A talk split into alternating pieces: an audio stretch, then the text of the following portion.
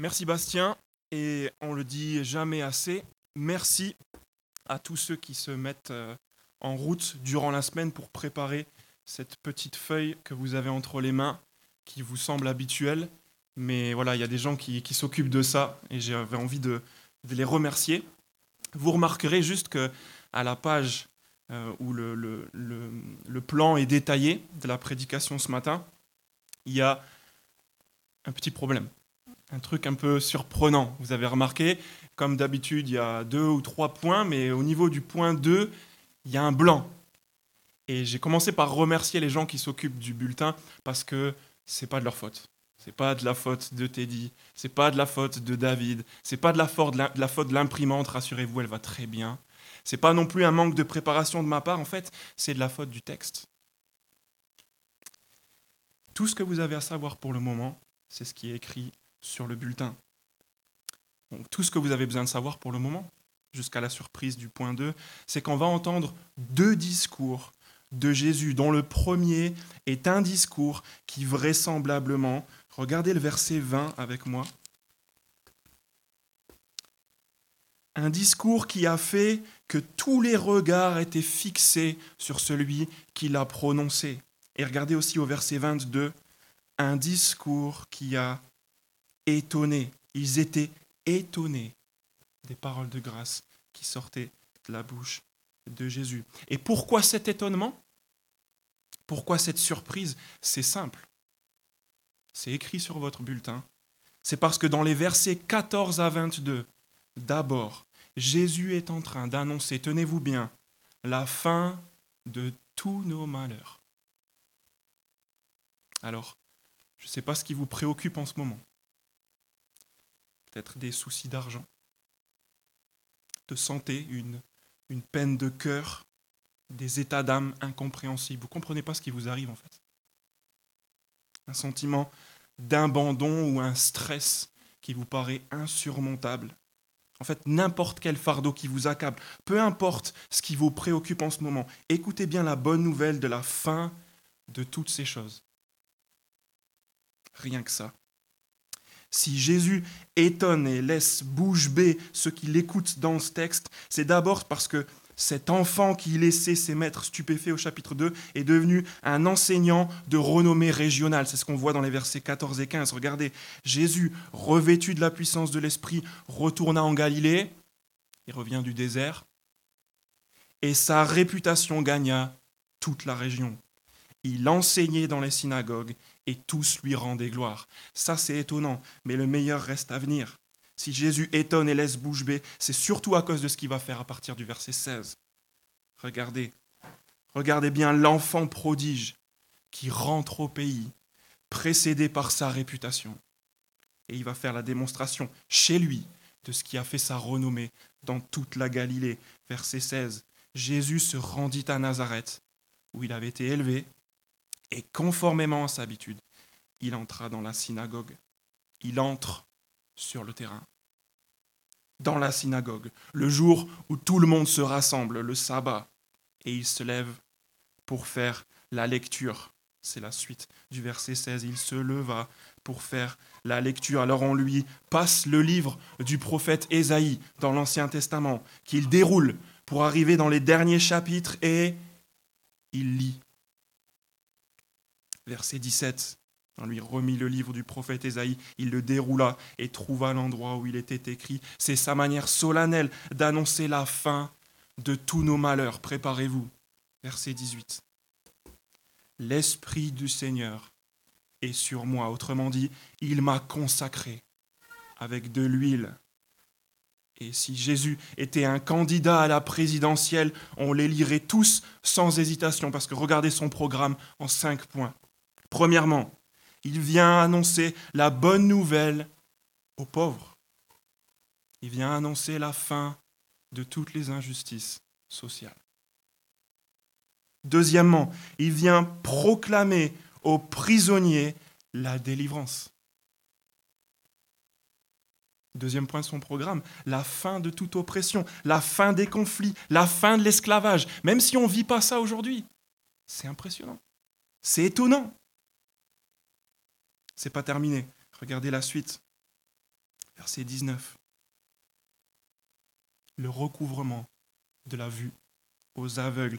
Il vient mettre fin à toutes les injustices sociales, délivrer les prisonniers et mettre fin au malheur physique. Je ne sais pas si vous connaissez cet homme, mais en tout cas vous connaissez ce genre de personne, je pense, Alpha Condé. Il est le président de la Guinée et il est très connu à cause de ses interventions télévisées qui commencent à être vraiment marrantes. Lors de ses dernières interventions, il a promis à tous ceux qui l'ont élu, parce qu'il va bientôt terminer son mandat, une tablette pour chaque étudiant. Mais aussi une machine à coudre pour toutes les couturières de la Guinée. Il a aussi promis une usine de chips pour les peuls dans les montagnes. Il a promis de reconstruire et d'aider à la reconstruction d'une usine, et il a même récemment promis la sortie de la pauvreté à des millions de femmes dans son pays. Et peut-être que les paroles que vous venez d'entendre, les trois premiers points du programme de Jésus, vous semblent du même niveau. Vous vous dites, c'est trop beau pour être vrai. Vous craignez que ce soit juste des promesses, des paroles. Alors n'ayez pas peur, regardez le quatrième point du programme de Jésus. Il est venu pour renvoyer les opprimés, les renvoyer libres. Il n'est pas juste venu pour annoncer des choses, pour parler. Il va faire quelque chose. Il va libérer les opprimés. Et cinquième point de son programme, toujours au verset dix-neuf. Il est venu pour proclamer une année de grâce du Seigneur. Ce que tout juif qui se respecte dans la synagogue, ce sabbat-là, comprend comme la fin d'un cycle d'une cinquantaine d'années où toutes les dettes sont effacées. Je ne sais pas si vous avez des crédits. C'est terminé. Moi, je suis trop content parce que je viens de commencer. C'est déjà terminé. Toutes les dettes sont effacées et les travailleurs sont libérés. Jésus est en train d'annoncer, en quelques phrases, un littéral retour à zéro, un tout nouveau départ. Et puis, ensuite, au verset vingt, il roule le livre, il le rend au serviteur et il s'assoit. Tout bonnement. Ce qui a de quoi étonner tout le monde, on vient de le lire, regardez encore euh, au verset vingt. Tous ceux qui se trouvaient dans la synagogue avaient les regards fixés sur lui. Tu m'étonnes. Mais ce n'est pas terminé. Parce qu'en plus de, de, de proclamer ça, en plus de lire Esaïe soixante et un,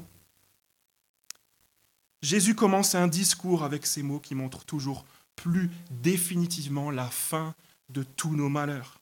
Regardez le verset vingt et un. Il commença à leur dire, et il y a spécialement deux mots qui vont attirer notre attention. Aujourd'hui, cette parole de l'Écriture que vous venez d'entendre est accomplie. Aujourd'hui, ce n'est pas juste des promesses. Accomplie, ce n'est pas juste des paroles. Les injustices sociales, les problèmes d'argent, les oppressions politiques, l'esclavage sexuel, la traite des enfants, les conflits, armés ou non, même les maladies des yeux, tout ce, tout, tout, tout, toutes ces choses ont pris fin ce jour-là, dans cette synagogue, à Nazareth, en Galilée, la fin de tous nos malheurs. C'est pas terminé encore. On vient de lire le verset dix-neuf, le programme de Jésus. On vient de lire le verset vingt et un qui nous rassure. C'est aujourd'hui, c'est maintenant, c'est accompli.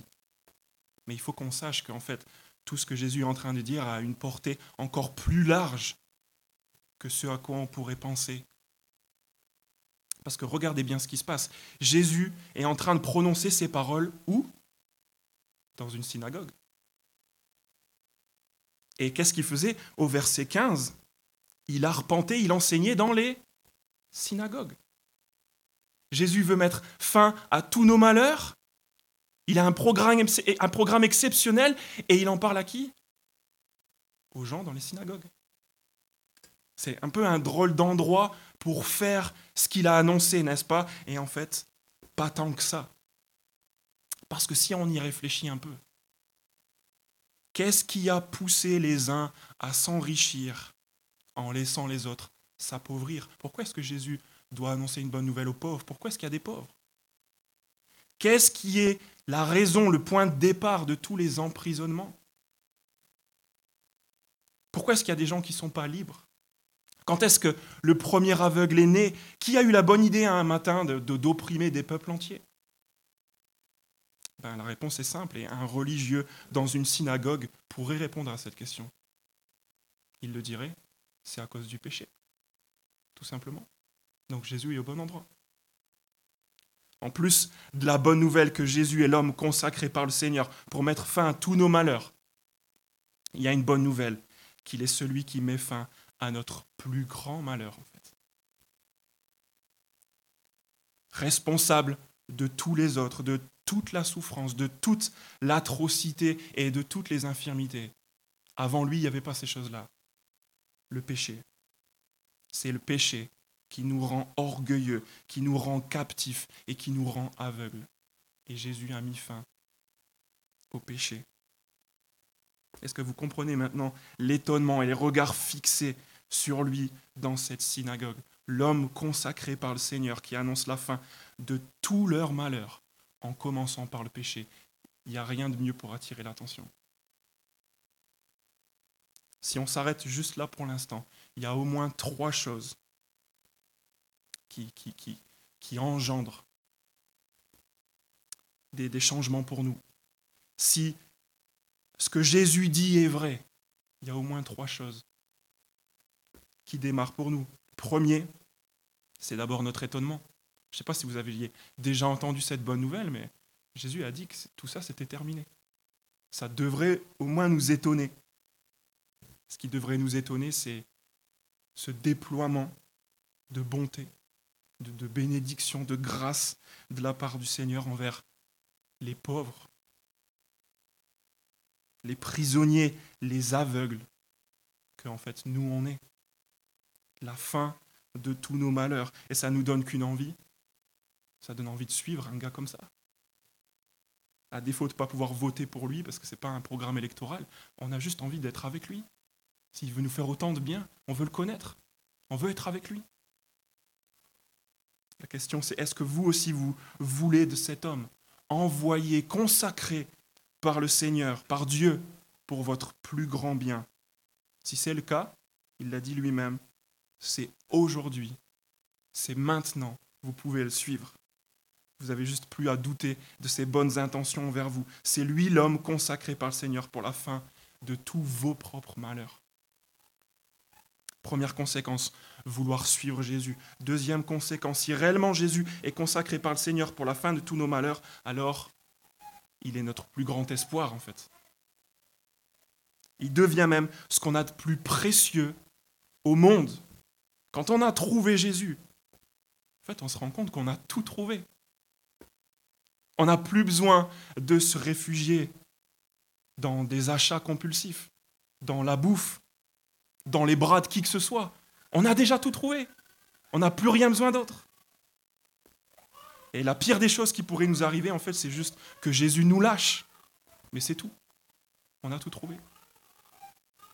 Troisièmement, si Jésus est vraiment celui qu'il dit être, celui qui est consacré par Dieu pour mettre fin à tous nos malheurs instantanément, c'est tout naturellement qu'on ne va pas garder cette bonne nouvelle pour nous. Non seulement ça va se voir, au moins sur nos, nos sourires, mais on va surtout avoir envie de sauter sur toutes les occasions pour parler de cette bonne nouvelle, la fin de, de la fin de, de tous nos malheurs. C'est la première leçon qu'on apprend de ce texte. Jésus est consacré par Dieu pour la fin de tous nos malheurs, et ça nous amène à vouloir le suivre, à vouloir nous en réjouir et nous satisfaire de Jésus, parce qu'on a tout trouvé, et à vouloir en parler. Et pourtant, avant de regarder les versets suivants et les deuxièmes discours de, de Jésus, vous voulez savoir ce qui est terrible? C'est que malgré l'annonce de cette bonne nouvelle, malgré le fait qu'on vient d'entendre la fin de tous nos malheurs, c'est qu'on va tous rentrer chez nous ce midi et lundi matin, on aura tout oublié.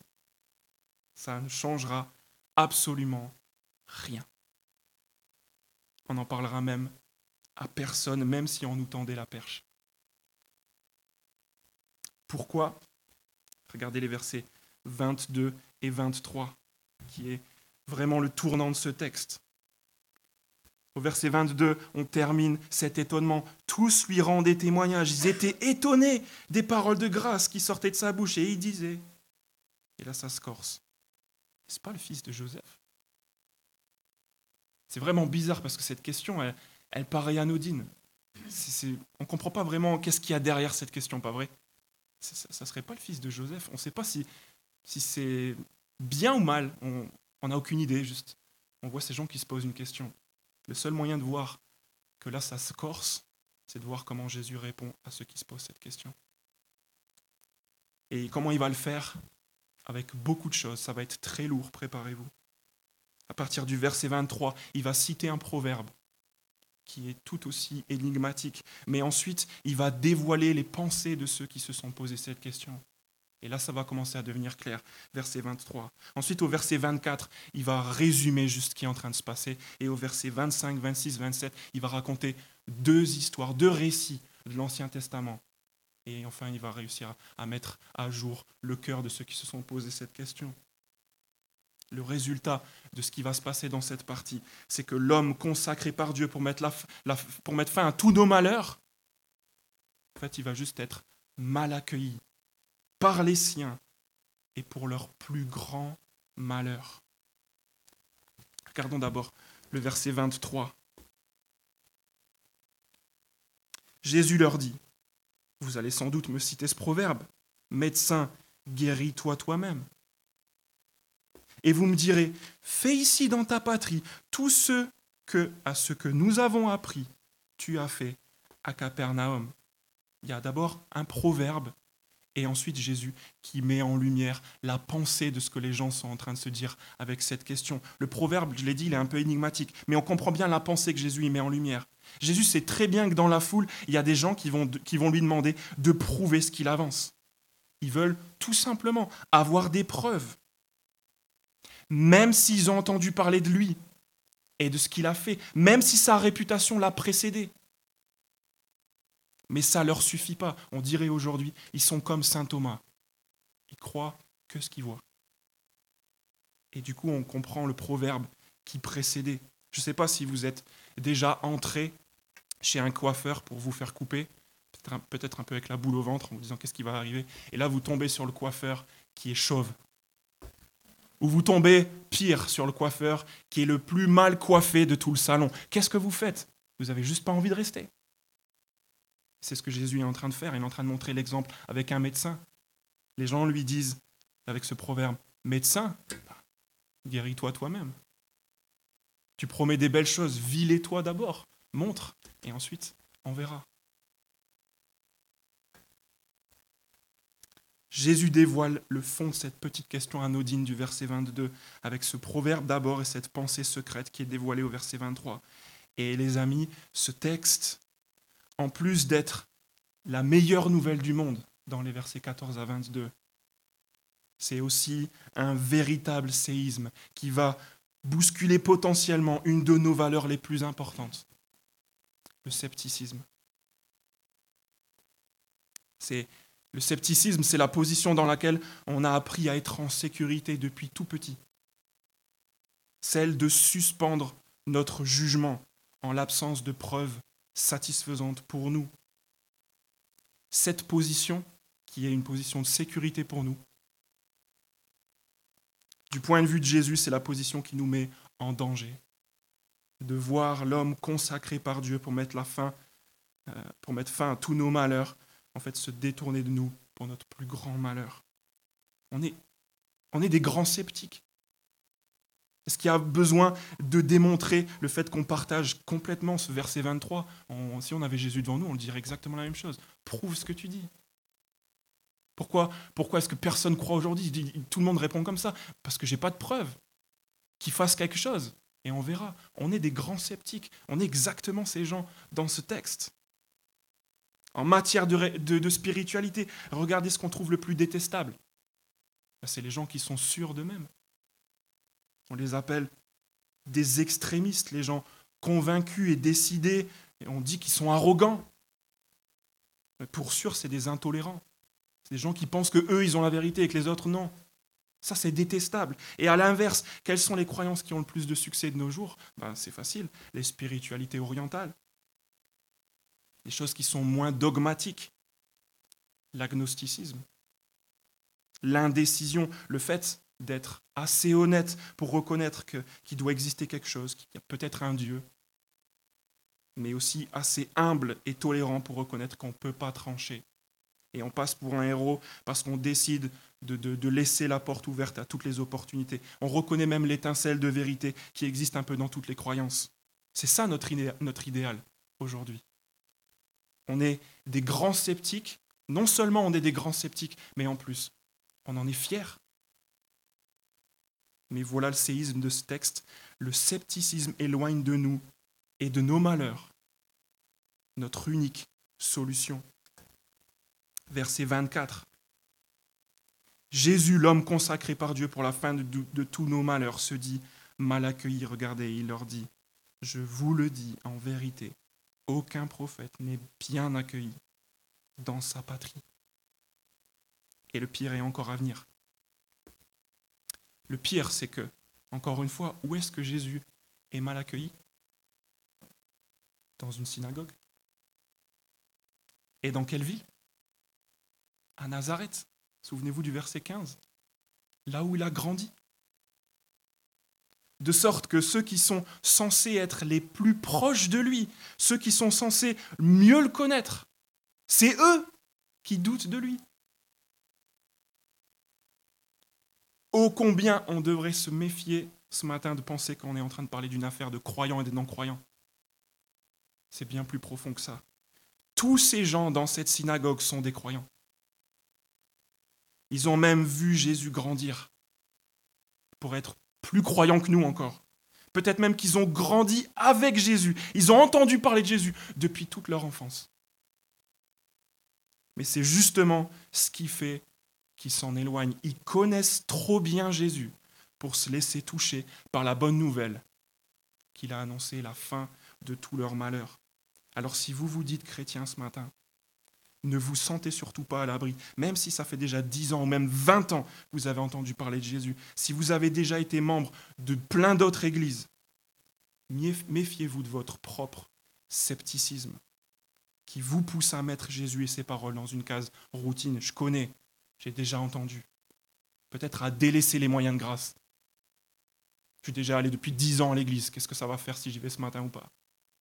Mon groupe Peps, pareil.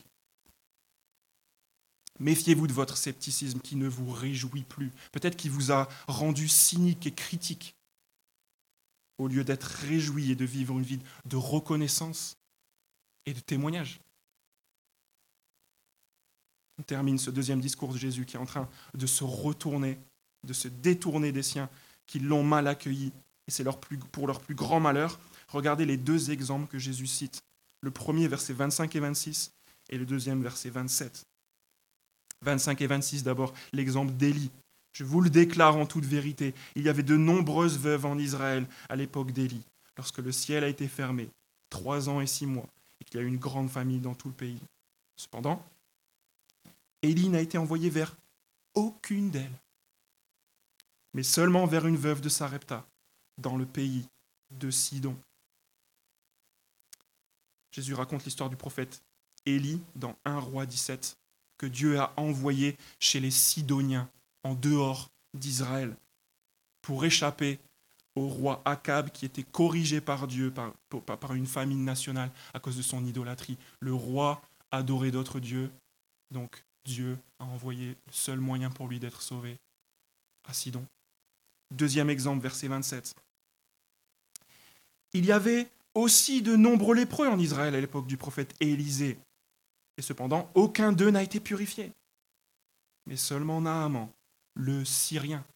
Deuxième exemple, quasiment exactement la même chose, cette fois-ci avec le prophète Élisée dans deux Rois quinze, qui a reçu Naaman, un autre étranger. Et pas n'importe lequel. Le dirigeant de l'armée ennemie du peuple d'Israël. Pour quoi faire ?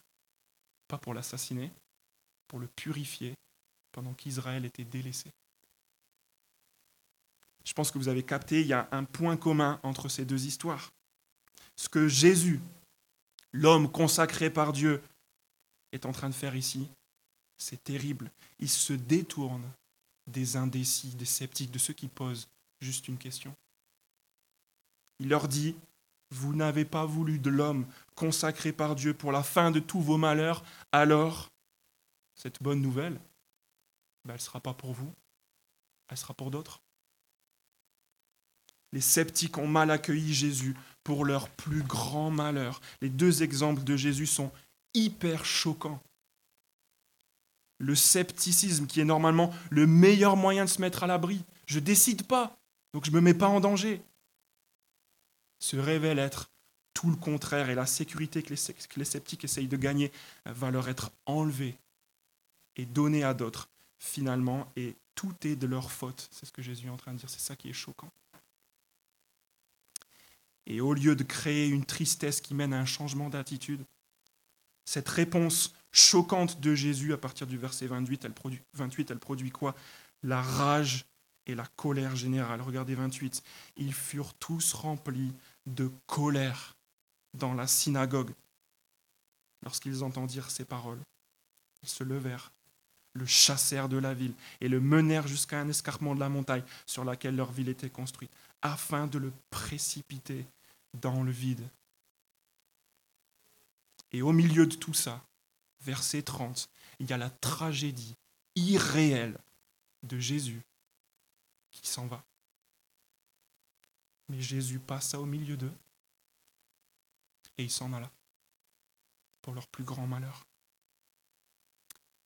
Est-ce que je peux vous supplier ce matin de croire non seulement que Jésus est la solution à tous vos malheurs, en commençant par le péché, mais aussi, deuxièmement, que douter de cette vérité absolue, rester sceptique, rester dans le flou aujourd'hui, repartir d'ici comme si de rien n'était, c'est juste se fermer la porte et peut-être définitivement à la fin de tous nos malheurs.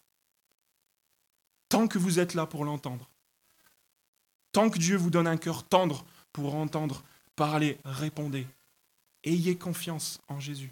Il va faire ce qu'il a dit.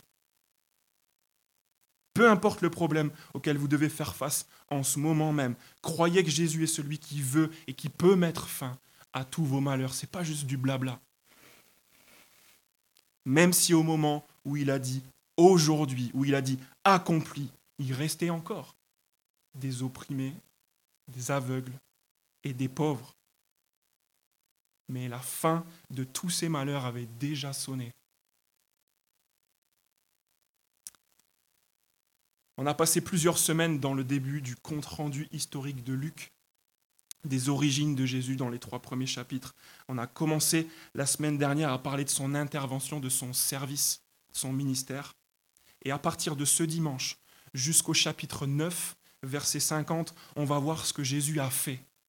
On va apprendre à mieux le connaître. Alors, franchement, revenez si vous voulez connaître Jésus. Mais avant tout ça, avant ces chapitres, Luc voulait nous mettre en garde en nous montrant l'horreur d'un sauveur qu'on attend tous, qui se détourne des sceptiques, qui abandonne ces gens-là à leurs doutes et à leur indécision. Alors, l'avertissement de Luc ce matin, c'est de ne pas rester dans cette position, même si on se dit chrétien. Je vais prier.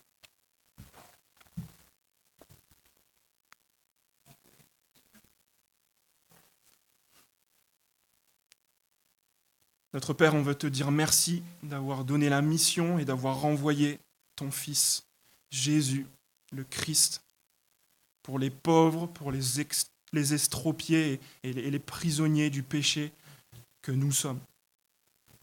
Merci pour sa mort sur la croix, pour nous libérer, pour commencer le début d'un nouveau règne dont il est la tête, d'une nouvelle humanité dont il est le prémisse. On veut te demander pardon, notre Père, pour nos doutes, pour nos inquiétudes, et on te supplie de venir à notre secours. On te supplie de venir au secours des milliers d'habitants de ce centre-ville qui ont aucune espèce d'idée de ce que tu veux faire et de ce que Jésus est capable de faire en nous envoyant, nous, cette semaine, le cœur rempli de reconnaissance à cause des versets quatorze à vingt-deux et pour leur annoncer la bonne nouvelle, pour que jamais Jésus ne passe au milieu d'eux et qu'ils s'en aillent, mais plutôt qu'ils mettent fin à tout leur malheur. Et c'est dans le précieux nom de Jésus qu'on te fait cette prière. Amen.